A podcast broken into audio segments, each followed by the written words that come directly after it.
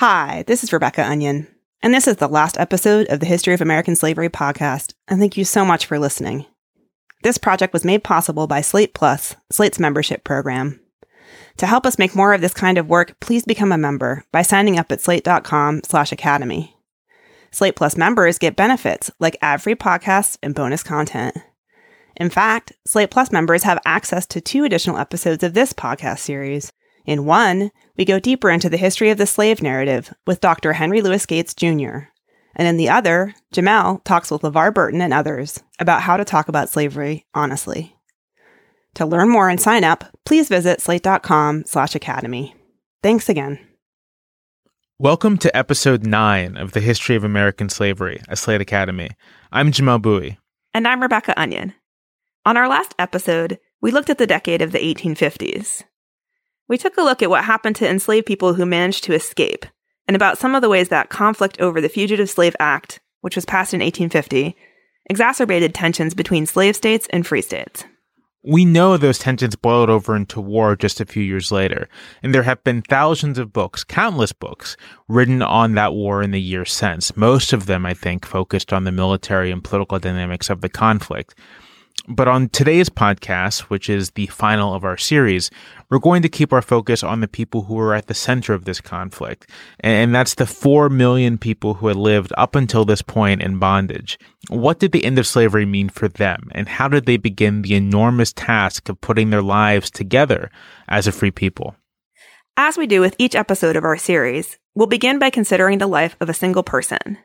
Today, that person is a woman named Rose Herera. Rose Herera was born in the parish of Pointe Coupee, Louisiana, in 1835. Though she lived through the abolition of American slavery, Rose's personal struggle for freedom had only just begun when emancipation made her a free woman. Described as a good washer and ironer and an advertisement for her sale, Rose was purchased by New Orleans dentist James DeHart around 1861. She married a free black man, George Herera, and the couple had five children together. At the end of 1862, half a year after the Union Army entered New Orleans, James DeHart and his wife, Mary, could see the writing on the wall. They began pressuring Rose to go with them to Havana, Cuba, where slavery still prevailed. After getting in a domestic spat with a DeHart relative, Rose was put in prison. While there, the DeHarts fled to Cuba and took three of Rose's children with them. After the war was over, Rose Herera began a legal campaign to get her family back. When Mary DeHart returned to New Orleans without the kids, she was jailed and charged with kidnapping. A court eventually ruled that Mary DeHart could return to Cuba on the condition that Rose's children be returned to America. The family was reunited in March 1866, with the sad exception of George, who died before the children were returned. It seems like Rose's story is, is somehow emblematic of kind of what a lot of enslaved people and formerly enslaved people were going through in this period of emancipation. That's why I wanted to talk more about her and this kind of story today, because I think there's this sort of misconception um, that you might have from sort of like a outline picture of history that the Emancipation Proclamation made everybody free at once, and it was sort of a clean surgical cut. Um, but from the history that we're looking at today, it becomes clear that emancipation was really uneven and sort of confusing and dangerous. You could almost say it came in, in fits and starts, right? You have mm-hmm. in the very beginning uh, enslaved people escaping, and you know, eventually the Union Army having to form what's called contraband camps um, to deal with this influx of people who are basically refugees from slavery.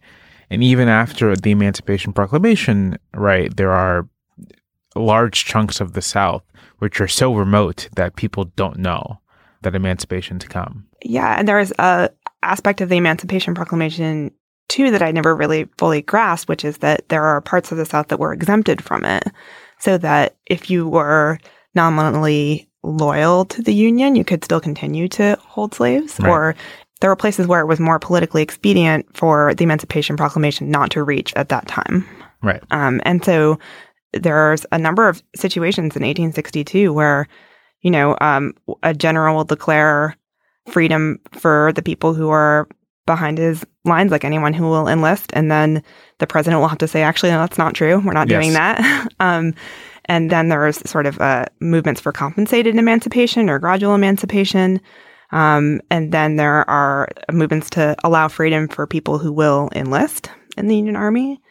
And then finally, in January 1863, of course, there's the actual Emancipation Proclamation.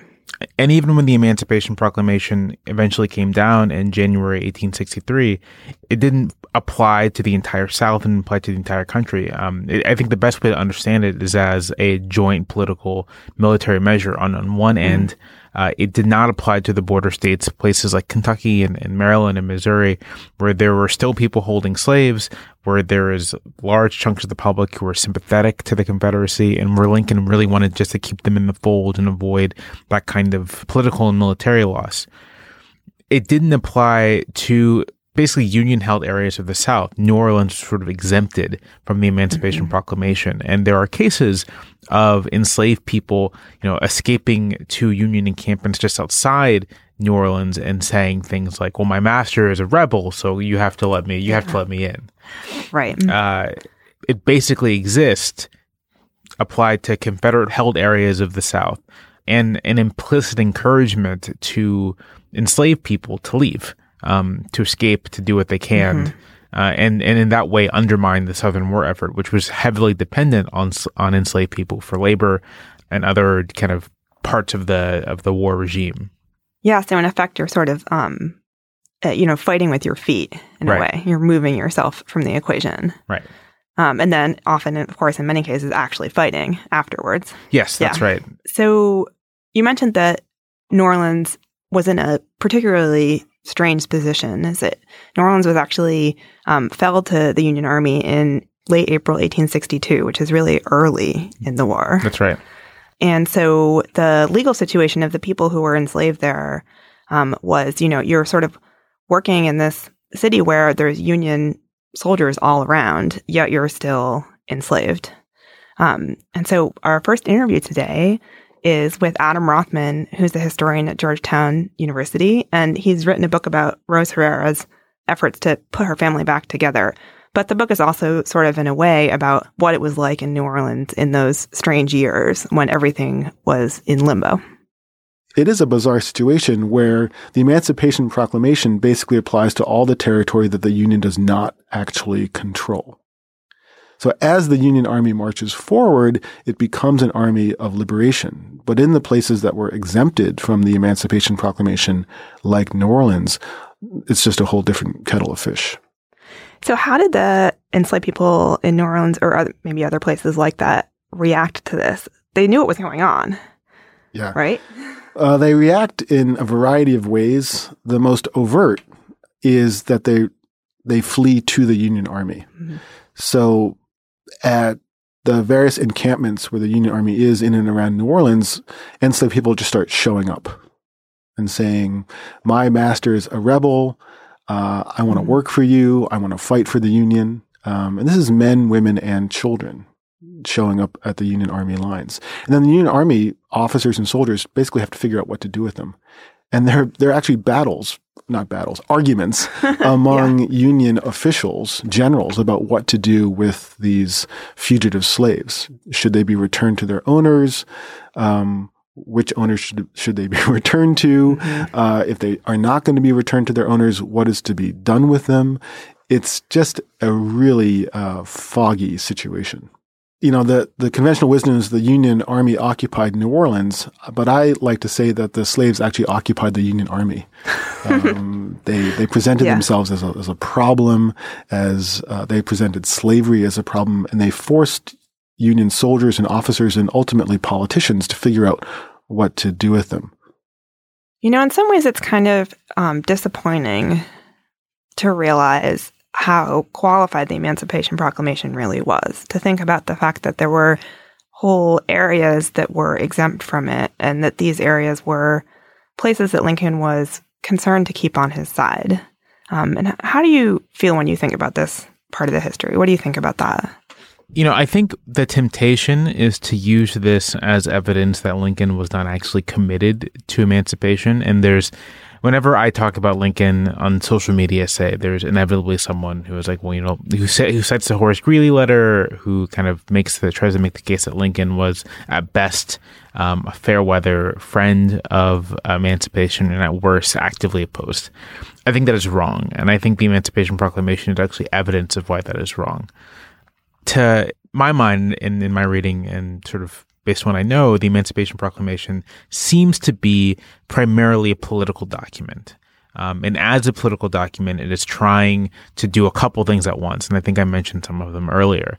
Uh, it's trying to protect Union interest in border states. It's trying to undermine the Confederacy. It's trying to galvanize the Northern public and international public for the Union cause and it's trying to do this without overstepping Lincoln's constitutional authority, which throughout the war and throughout his presidency, he's very much attuned to the limits of his authority under the Constitution. And the Emancipation Proclamation accomplishes all of that. I think another way of putting this is the fact that it's even called the Emancipation Proclamation is a political decision. There's no reason for it to be called that. It could have been called, you know, a general order to free slaves in states under rebellion. It could have been called all sorts of things, but it's specifically called the Emancipation, a charged, politically heated word, mm-hmm. proclamation from the President of the United States. Um, and if you think about it in those terms, then what that means is that if you are, if imagine the enslaved person or the family in the Florida panhandle who hears about this, or in South Carolina who hears about this, they don't know about the exemptions. The exemptions are really for a different audience. They hear the Emancipation Proclamation, and regardless of whether they are legally able to leave, they try to do it. Um, in in calling it that, it fundamentally changes the character of the war. Uh, and I think Lincoln was aware of this. I think this was the point. And so, yes, there are these exemptions, and yes, it is the case that the Emancipation Proclamation did not free all the slaves. It only, you know, I'm using air quotes here, freed slaves in places where the Union had no territorial control. Right. But the fact of it being called the Emancipation Proclamation is highly significant um, for all those symbolic reasons. And I think that's not, I don't think that's an accident. I, I think that whenever we're thinking or talking about Lincoln, it, it is incredibly important to understand that he is probably one of the most masterful politicians that ever occupied the Oval Office. And he's very much in this case acting as a politician. It's really interesting to think about that sort of, um, like the question of scale in that relationship, the relationship between, um, you know, a proclamation coming from a president and what goes on in uh, enslaved person's sort of daily life. Like if they're still living in a place where slavery is sort of nominally happening, um, but there's a, a sort of like a heartening effect or a exciting effect right. of this proclamation. Um, and Adam told us a little bit about the way that he found evidence of the dynamic evolving in New Orleans while the Union Army was there. I think we have a tendency to think of wartime emancipation as something that was fought out principally on battlefields and in contraband camps behind Union Army lines, but it was also fought on plantations and in households where the Union Army was not a direct presence. Mm-hmm. So one of the things that I found in researching Rose Herera's story was the diary of a Confederate woman named Anne Wilkinson Penrose, who kept a daily account of life in New Orleans under Union rule. And it's just a bitter, raging journal. She's just upset about everything. But one of the things she's upset about, increasingly upset about, is the refusal of her household servants, as she called them, they're really slaves, to work in the ways that she was used to. So the diary is full of these vignettes where she asks uh, a woman to bake bread and the, the woman doesn't do it properly in her opinion and and she slaps the woman and the woman rises up indignantly and says don't ever do that again uh, in these sorts of these sorts of episodes, which were so uncommon before the Union Army comes in and just disrupts the whole balance of power between masters and slaves. I rose and went into the kitchen to speak to Becky. She was leaning down with her back towards me as I entered. I could not resist giving her a good hard slap on the shoulder, which by the by hurt my hand, I have no doubt, more than it did her. At the same time, I asked how she dared to send in such bread and cakes, and she started up, looked furiously at me, and exclaimed, Don't you do that again. Let it be the last time, or I'll just march out of this yard. What's so great about that reading? It's just the that last line. Don't you do that again. Let it be the last time, or I'll just march out of that yard. It's so it's so bold, um, mm-hmm. and to my mind, very funny, very almost comical. But it seems like it does carry this undercurrent of of danger, even still.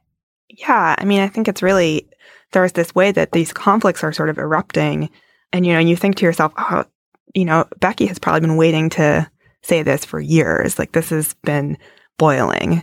And so you want to kind of like jump up and cheer.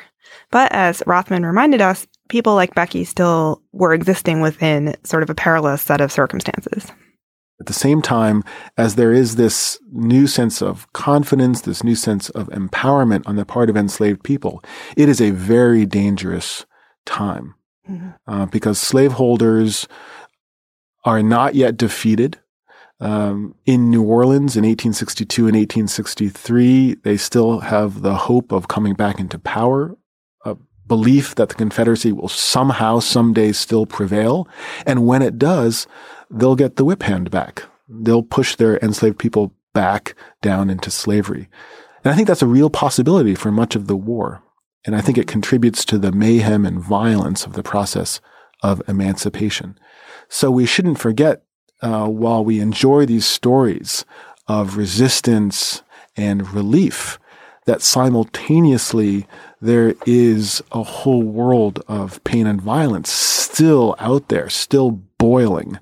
Uh, and um, that's part of the mayhem of the period. So, getting back to the biography of Rose Herera that we started with, um, it's pretty notable and interesting that the slaveholder took her kids to Havana, Cuba, in particular. Yes, and the decision to take the kids to Havana is not an accident. One of the, I think, interesting, it's, terms interesting, at terms incredibly alarming facts of slaveholder society in the 1850s was a growing, I call it, I call it push, speculation, demand to really try to expand their slaveholding empire further south in the other regions. If they couldn't go north, they couldn't go west, um, then they could just go further south. And so Cuba was a target because slavery still existed there. But there are other uh, southern slaveholders who who thought they could expand the institution even further south in places like Nicaragua, even Mexico. Um, there are a group of men uh, called filibusters, a term that has no real relationship to the term um, we use for unlimited debate in the Senate. It is a derivative of a term uh, called freebooter, which it, it's taken from piracy, basically someone who goes to stir up revolution, a mercenary type. In the Southern press at the time, there were writers like George Fitzhugh um, who was a noted partisan of slavery, who encouraged this kind of thing. One of the most famous filibusterers um, we know of is William Walker, who ends up failing in his attempt to do this um, and comes back to the United States. But the point is that there was a real push to um, further expand slavery uh, as much as as much as was possible, and that this almost you could call it a radicalization of slaveholding society um, was one of the things that pushed the country towards war. Yeah, and that stuff is, um, you know, it sounds almost fantastical. It's so ideological and so extreme to our ears. Although, of course, there were the fact that there are actually historical examples of people actually trying to carry out this ideology kind of changes the tenor of the discussion when you talk about what would have happened in the United States if the Civil War had not been fought. You know, would we have about, ever abolished slavery peacefully? And so we asked Adam Rothman to engage in some counterfactual speculation with us. Right. I, I think ask might be a polite term. We kind of badgered him into the yeah, counterfactual yeah. discussion. Um, uh, regarding what would have happened to slavery if the Civil War had never occurred. There used to be an idea that slavery was just going to die a natural death in the 19th century through to the the pressures of the invisible hand. I think that I think that's still a common understanding. Yeah, it's people, false. Yeah. yeah. it's completely false. Um, there are many ways that slavery was able to find uh, a thriving niche for itself in the new industrial order of the 19th century, both through uh, the expansion of cotton, uh, but also the technological innovation in the oldest of the plantation economies, that of sugar. And, and I think one of the reasons why the Civil War, emancipation during the Civil War was so crucial is precisely because slavery was not ever going to die a natural death. Yeah. So it could have just, absent emancipation or absent the Civil War, could have just kind of chugged along in the United States indefinitely? Or? It could have chugged along indefinitely. Even the visions of gradual emancipation that were floated before the Civil War, the kinds of visions that even Lincoln subscribed to, really didn't imagine the final abolition of slavery until the end of the 1800s. Wow. Right. So we're, you know, think about that possibility. And not only is it a question of whether or not and when slavery would have been abolished, but how different would the social and political order of the United States have been if slavery had slowly morphed into some other kind of you know, quasi feudal right. relationship um, in the heart of a liberal democracy? So there are a lot of what ifs, right. but none of them are good. Yeah. you know, setting aside the alternate history for a moment, um, if we go back to real history, there was a real fear among enslaved people that this state of freedom wasn't permanent. That, that things were very uncertain. Things were very much in flux in terms of what all of this meant. And that's another reason why the Rose Herera story, you know, stands in for a lot of the uncertainty here. You know, her kids actually were kidnapped and taken away down into Cuba, you know, but there were, uh, you know, other rumors after the end of the war of recently freed people being kidnapped and sold down to Cuba or Brazil, someplace in South America, um, which kind of goes to show that the specter of the continuing slavery in the southern part of the hemisphere um, is very real to people um, and that these places exist as you know a place where you could still be grabbed and sold down to.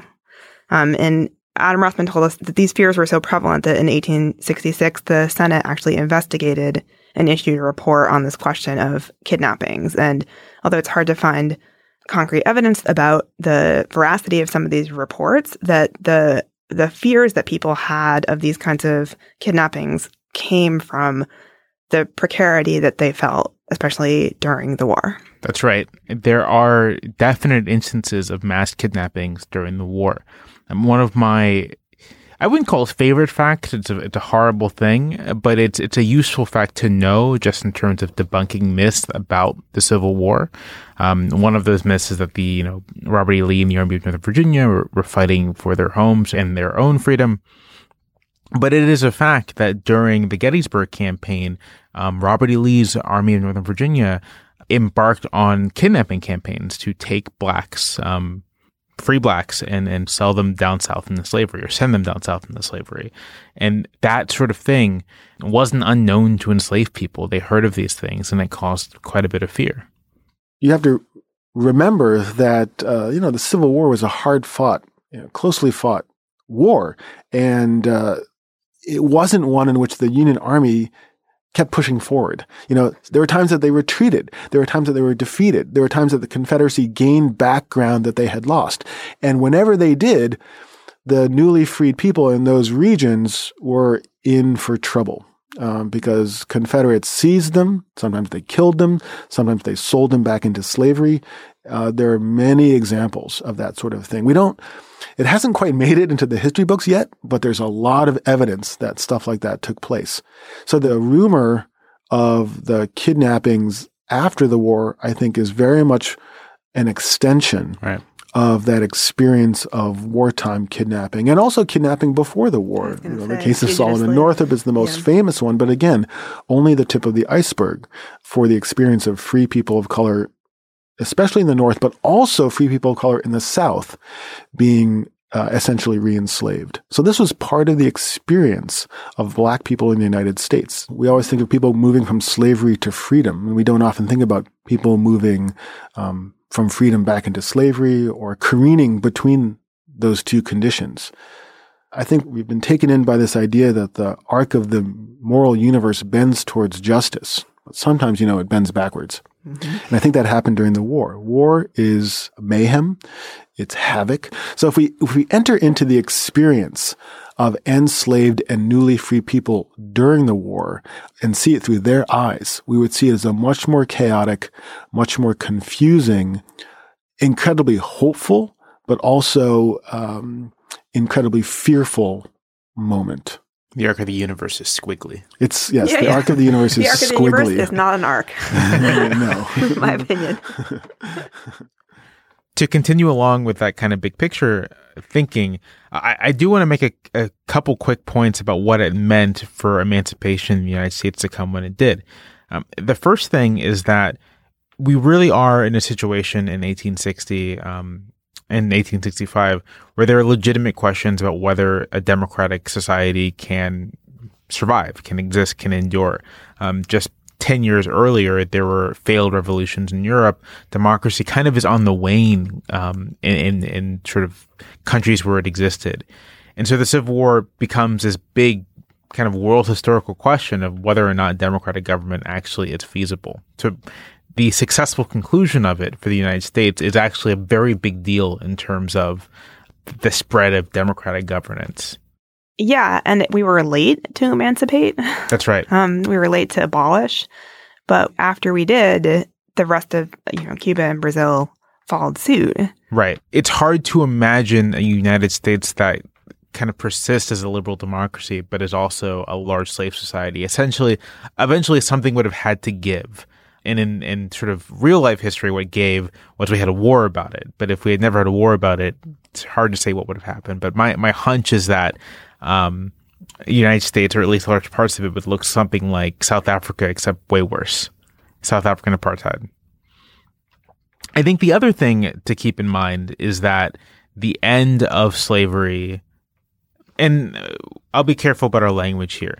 There's no question that in the 21st century, there are people who are enslaved. There is slavery in countries like Mauritania. Um, there are lots of discrete instances and examples of human bondage. With that said, the emancipation of the United States effectively ended the global economic institution that was slavery. Um, that no longer exists. And that is a huge thing. Um, and when we say slavery has ended, I think that's generally what we mean that this transatlantic, deeply embedded institution of uh, bondage that connected the United States to South America, to Europe, um, to European colonies elsewhere had come to an end. Right, a thing that was at the foundation of everyone who had a lot of money partly had it because of that. Right. And that's not the case anymore. Right. And that's that's no small thing. And in our conversation with Adam, um, he really kind of gets to the fact that we should not discount even even with all the caveats and everything that came after emancipation and all the failures in the United States to really make good on the promises of emancipation, we really should not discount how genuinely important this was, both for enslaved people, for the United States as a country, and for, you know, I mean, to sound a bit prosaic about it, the, the cause of human freedom. Yes, even the very fact that Rose Herera was able to work through the courts in, the later part of the 1860s and was able to retrieve her children um, was sort of revolutionary in a way. Um, you know, we talked a little bit about the the way that the trial went for her, the way that um, you know people were called as witnesses to say, you know, those children seemed happy with the slaveholder. Um, they seemed like they were being taken good care of, which is sort of this like standard paternalist line, which has at its heart the implication that black people can't possibly be good parents. And, you know, she was able to sort of battle through that and get them back. And that's the sort of the effect of emancipation within an individual life. So we're going to take a little break. And when we come back, we're going to speak again with Heather Williams, the historian we spoke with in episode four about family separation. And we're going to talk to her about the other ways that people after the war, after emancipation, during Reconstruction, who had been scattered to the four corners of the earth, tried to find each other.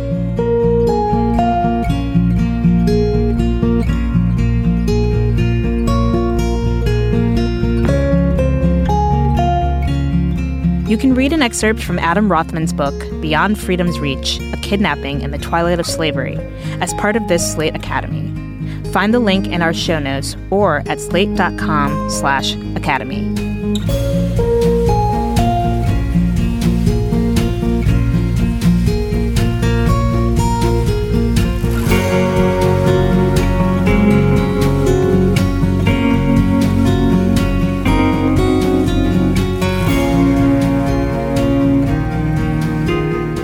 The history of American slavery, a Slate Academy. I'm Rebecca Onion. And I'm Jamelle Bouie. We're talking today about how formerly enslaved people attempted to put their families back together in the years following emancipation.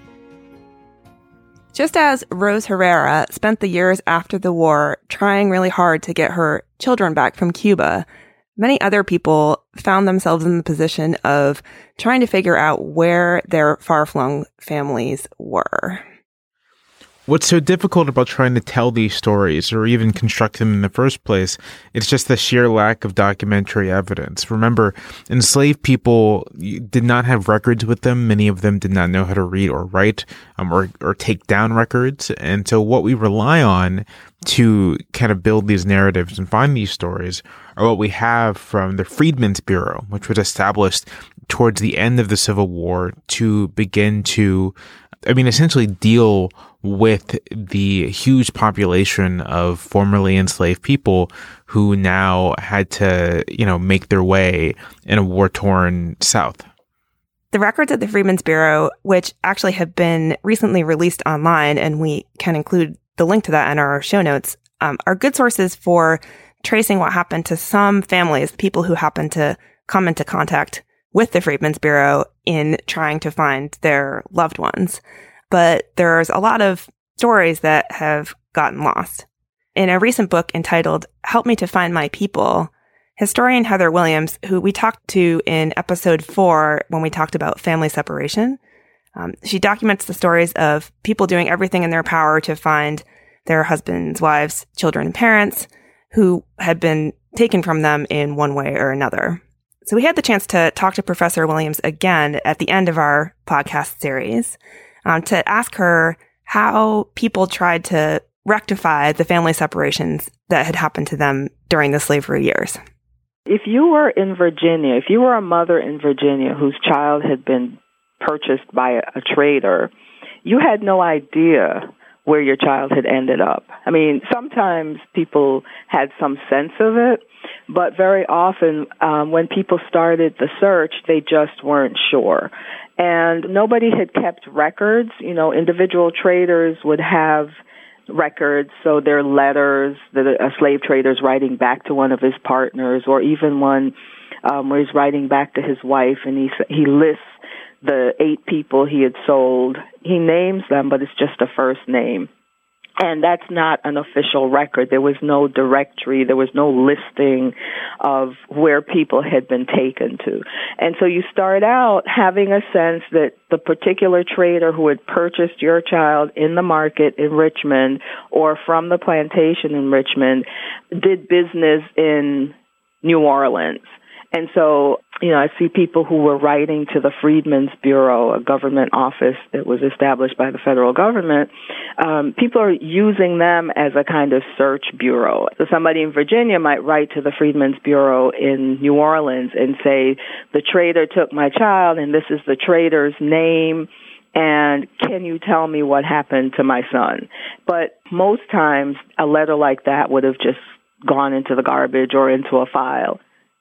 So one thing that I try to remember when hearing about these stories is just how much geographic distance slavery had put between some people. So you could have, you know, someone who started out in Virginia, had a family in Virginia, and then got sold way south. And you could have someone who was way south, and then during the war, the slaveholder took them to Texas to try to stay away from the army. Um, any number of situations like that that put in a time when there's not really, you know, fast transportation, um, and especially not for no money, um, the geographic distance becomes just kind of unimaginable. Right. And this is, I mean, I want to emphasize the extent to which, depending on where you're enslaved, you could be separated from family members and spouses by these huge distances just as a matter of the, of the local economy. So, Virginia, for example, is a slave exporting state. Um, if you are enslaved in the Tidewater and your child gets sold away, they could be sold away literally anywhere. Um, they could be sold away in North Carolina. It could be in Florida. It could be in Mississippi and Louisiana. And given those distances and not just the lack of uh, fast travel, but the lack of rapid communication of any kind, they're effectively dead for all intents and purposes. When when someone is sold away across those sorts of distances, they might as well have died. And I re- I recall, you know, at least reading letters and slave narratives of people talking about it in exactly those terms of feeling as if their family members had died once they were sold away. And so you can imagine then, right, the the jubilation at being reunited because it really is like someone coming back from the dead. Yeah, it's amazing to think about those kinds of journeys and also amazing to think about sort of the thought process you would go through trying to plan out how you would try to get reunited. The amount of sort of networking and thinking and researching that you'd have to do. And so some of the stories that Dr. Williams found were about people who made the decision to try to go back to where they had been sold. And that was their strategy for trying to be reunited. And so somebody from Arkansas goes back to Virginia to find her mother and her sister. And she gets there but then she's run out of money and she wants to get back to Arkansas with her mother and sister, but she has no funds. And so she goes to the Freedmen's Bureau and the agent was very sympathetic and he tried to get approval to give her money for transportation, but his higher up said, no, let her just stay in Virginia. And she says, but I have a husband and children in Arkansas and we're doing very well there. And so I want to take my mother and my sister there. And the bureaucracy, you know, you see the letters going back and forth and eventually she finds a way. I mean, she was obviously quite resourceful and she found the money to get back to Arkansas. So transportation is an issue and it's through these requests that you get to see what the people were doing. They're making these efforts, but it's really up to the discretion of the Freedmen's Bureau, you know, that agent or that office, whether you'll get the support. And I think that if you were elderly, you were more likely to get support getting back to family because the government didn't want you to be dependent on the government. So if you're old and you can't work, then maybe the government's going to have to give you rations, food rations, and they don't want that. So they'll they'll help pay for you to get back to a family that can support you. Um, so it, it was really tough. I mean, some people just walked for hundreds of miles trying to get back to the place where they had left family. And of course, sometimes you get there and the family's not there. And that's something people had found during slavery when they escaped. You go back thinking your mother and your, your siblings are where you left them and they're not there listening to Professor Williams and sort of just you know reading and thinking about these stories, my my first thought, and this might just be because I'm me, is that I am shocked that no one has tried to make a film out of any of this. It seems sort of ready made for a cinematic depiction, either I know of the you know Lee Daniels kind of schmaltzy type, uh, like the Butler, or you know my my preference would be for something a bit more you know I, I guess the word I'm looking for is bleak or dire. Oh no. Um, yeah. You know, like a, a, movie where you know a formerly enslaved person, you know, traverses the South, um, not just to find their relatives, but to get revenge, right? You know, that's that's more my style. Um, but either way, this all seems very ripe for for cinema, just because these are such powerful stories, and they're stories that you know happen right here in the United States, in places that you can go visit right now. Yeah. And, you know, in telling that story cinematically, you could also, um, tell the story of the fortunes of the people who've been split up. You know, like we've been talking throughout this whole series about the sort of diversity of ways that slavery happened. You know, you tell the story of a reunion. You're also telling the story of the intervening years. These people, you know, your, your character is having these different experiences and then coming back together and trying to figure out how to live together again that's a really interesting story. I think you should write a screenplay, Jamelle. once once I get all of my other screenplay ideas out the way, maybe I'll try to tackle this one. Yeah, put it on your list anyway. Yeah. so something that Dr. Williams was talking about is this sort of obscure calculus that went into the government's decisions to help people or not to help people try to figure out how to get back to their families. So we asked her whether the decisions to help people or not help people, um, whether the Freedmen's Bureau actually had like a rubric for what to do in these cases. Yeah, as far as I can tell, it was completely discretionary. So that if you're a Freedmen's Bureau agent in a particular community, you are being called on for all kinds of things. You know, they're acting as courts really in some cases. They're deciding when owners want to keep former slaves working for them without pay.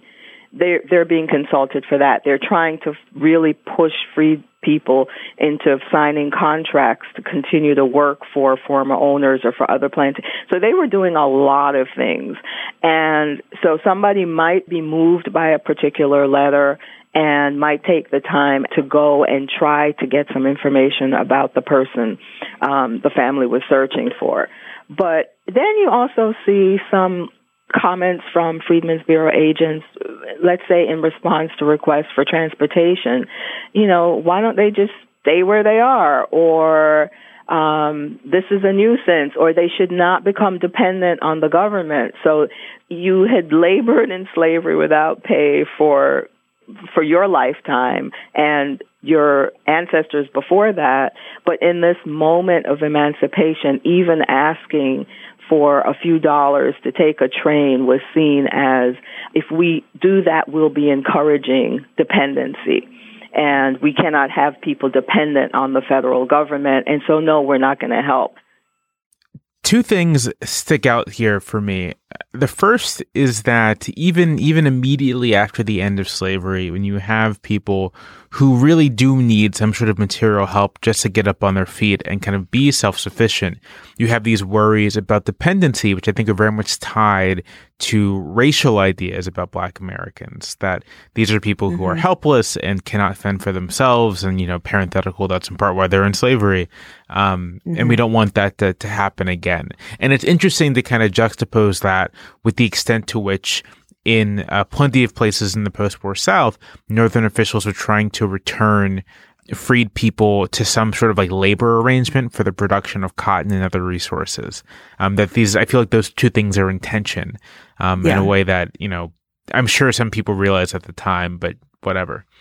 The other thing, and this is I think more of a, a thirty thousand feet view of things, it's just how much the Freedmen's Bureau um, feels very modern in terms of the kind of services and the kind of thing it was trying to do that hadn't really happened before in American society, and certainly not as a, a function of government.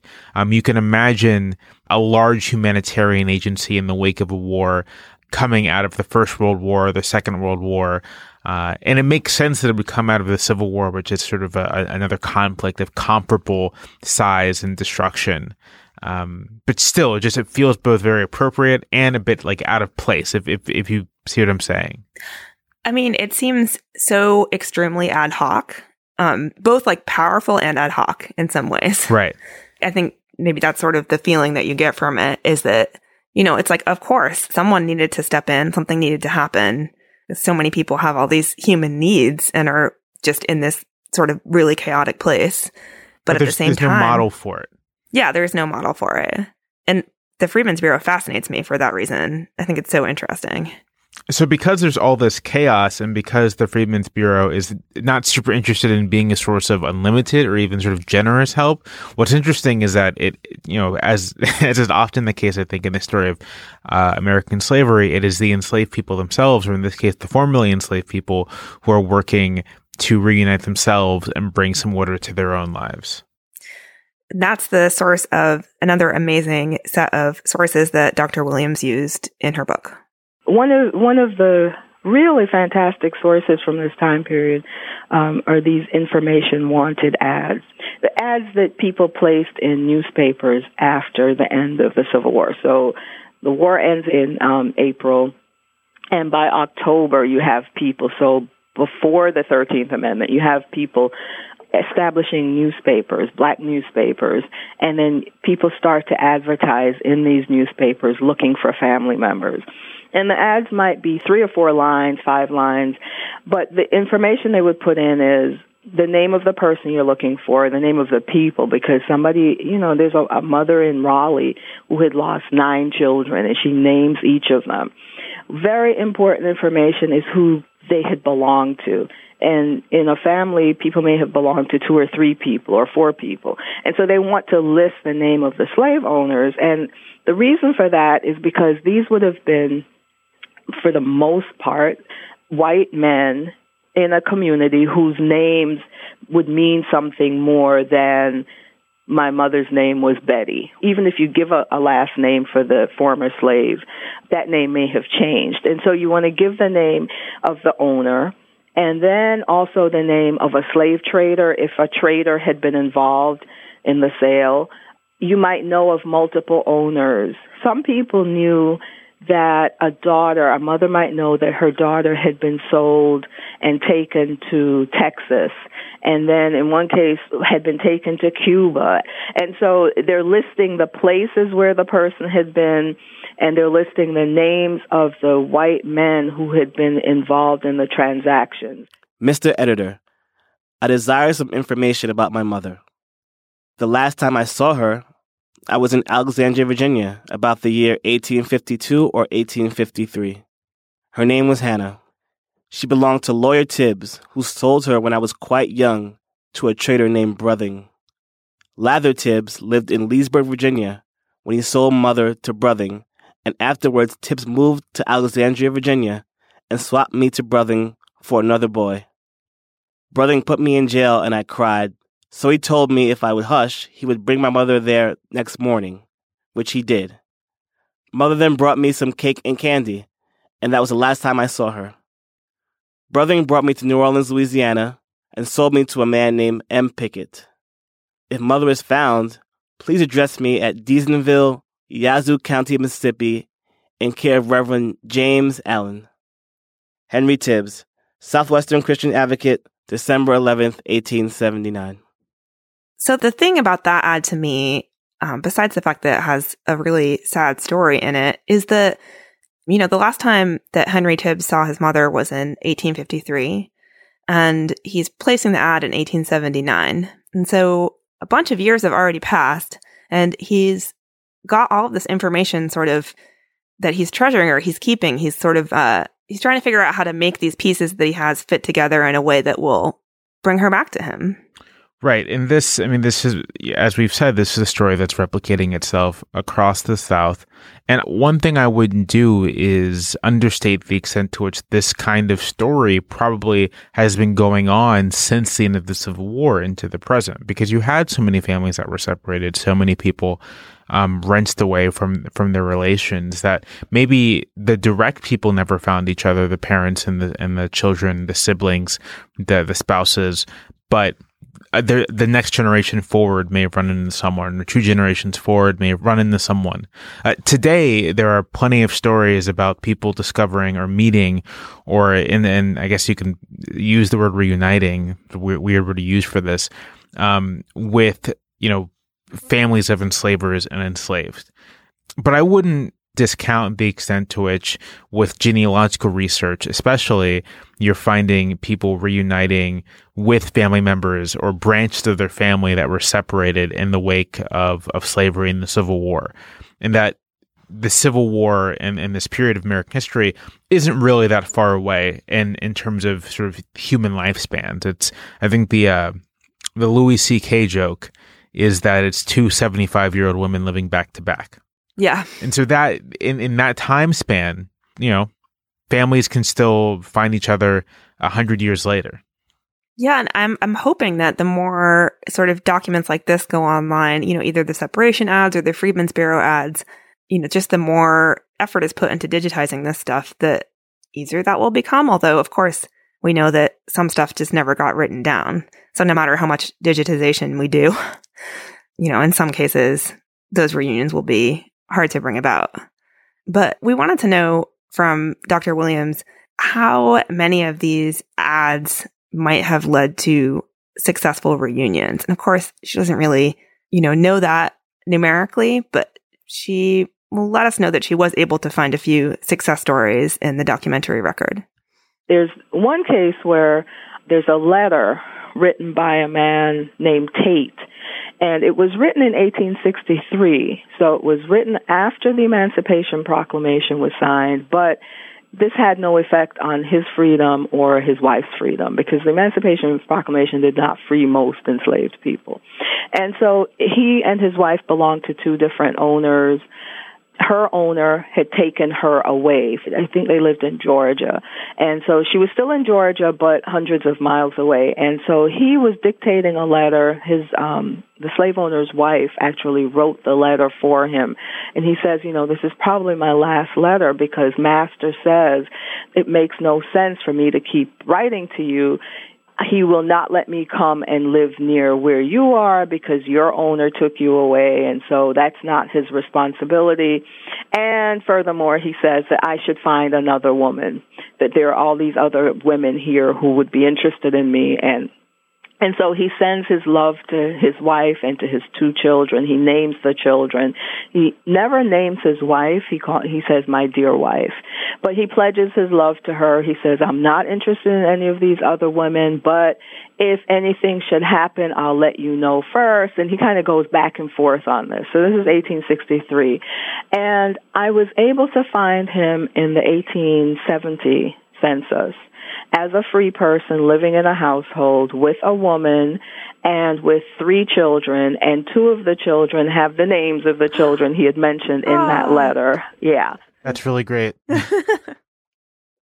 Back when we were first brainstorming this project, we kind of were working hard to figure out how to organize everything. You know, American slavery, to say nothing of, of sort of slavery in the Western Hemisphere, um, writ large is a, a massive topic. Um, and, you know, people make entire academic careers that are focusing on small slices of it. And so how are we going to tell this story in, in nine episodes, no less, without sort of overlooking something? And I think it was your idea, Rebecca, to focus on these individual lives um, instead of trying to tackle it broad theme by broad theme. And and I mention that because I think this last clip and in this episode in particular really highlights how much the, the history of American slavery is the history of these individual lives and of these families and of these communities um, and of their struggle to bring some sense of order and coherence and, and light to their lives in the midst of this this very terrible system. I think it's really I mean, I believed it when I proposed this way of doing it. And I think at the end of the experience of doing this whole inaugural Slate Academy, that, uh, especially for this topic, I like looking at as much information about people's lives as we have. Um, cause there's so many sort of big sweeping things that happened during the period that affected people's lives that, you know, from the perspective of the white people living at the time, you know, those people, the enslaved people didn't matter for, for, or like outside of history in some way, or were, um, you know, the sort of the matter that was building history or like the hands that was building history, but weren't thinking about it or weren't affected by it in some way. And that part of the racism that allowed slavery to happen. And so for me, you know, looking at as much information as we have, which is not very much about some people, um, about how people reacted to what was going on around them and, you know, made decisions or changed the way that they were living or tried to fix things for themselves or, you know, in whatever way that might be. For me, that's kind of a way of saying, well, they were part of history. They were there and they were affected by things and they were trying to do whatever they could to change things. What's remarkable to me is how much, you know, 150 years later, um, these stories and, and these places still resonate. To finish off the series, we did an event um, involving a whole host of scholars around slavery or about slavery, which you can listen to at the Slate Academy website. And one of the people who participated, um, what he does as um, partially a job, partially a vocation, partially a hobby, is bring people to sleep um, and to stay in what's left of the cabins of enslaved people on former plantations. And to me, that that's just an incredibly powerful thing, um, because it, what it does is it does begin to help you inhabit the lives of, of these people.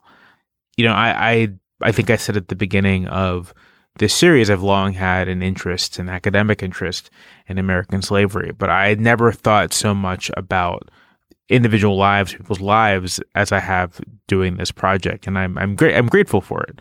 Um, it's given me a new way of not of just approaching this history, but history in general. I mean, I love hearing that as a cultural historian. That's sort of my my uh, always sort of my reflex in some way. Um, I'm always sort of interested in everyday life, and I'm interested in the way that you know large political movements affect what happens in a kitchen or what happens in a bedroom. And one of the amazing things about doing this series to me is the amount of scholarship that people have been able to produce that actually looks at those sort of intimate relationships or emotional relationships, family relationships, the way people are around each other every day. Um, you know, there's an argument to be made that that stuff is gone because it wasn't recorded, but there's a lot of really good books, you know, Stephanie Camp's book that I really loved or Thavolia Glymph's book, you know, Annette Gordon Reed's book. These are all writers who are trying to say, okay, so, you know, we don't have that much information, but we do have some stuff that we can kind of think about as, you know, a way to reconstruct the way that people just on a like, kind of an emotional level reacted to being enslaved. And that to me is sort of like what has the potential to transform the way that people think about the history of slavery because it's so hard. It's so, it's so exhausting in some way to think about. And there, when you get down to it on this human level, I think it's paradoxically almost easier in some way. I think that's right. And I think getting down to the human level also helps, I think, dispel some of the myths and misdirections that emerge in any public conversation about slavery. We published a piece for Slate um, on many of these mis misdirections. And one of the, I think the common threads to all of them is an attempt to completely abstract out the people involved. And so it's easy to kind of dismiss mass suffering or it's easy to kind of look for some sort of way out if these are all, if this, if this is all just an abstraction. Um, I think it's much yeah. more difficult when you're thinking of the enslaved as actual people like you know like you and me people who had aspirations, people who had loves. Um, there's in in Ta-Nehisi Coates' book Between the World and Me, which is written as a letter to his son. There is a great passage where he describes an enslaved person as you know someone who liked the particular way light fell on the grass. Right? Yeah. They were people just like you and I, and remembering that and taking that yeah. seriously um, doesn't just make for for better history, but I think it provides the empathy that allows us to resist this temptation to obfuscate or avoid the reality of the institution and the people who inhabited it.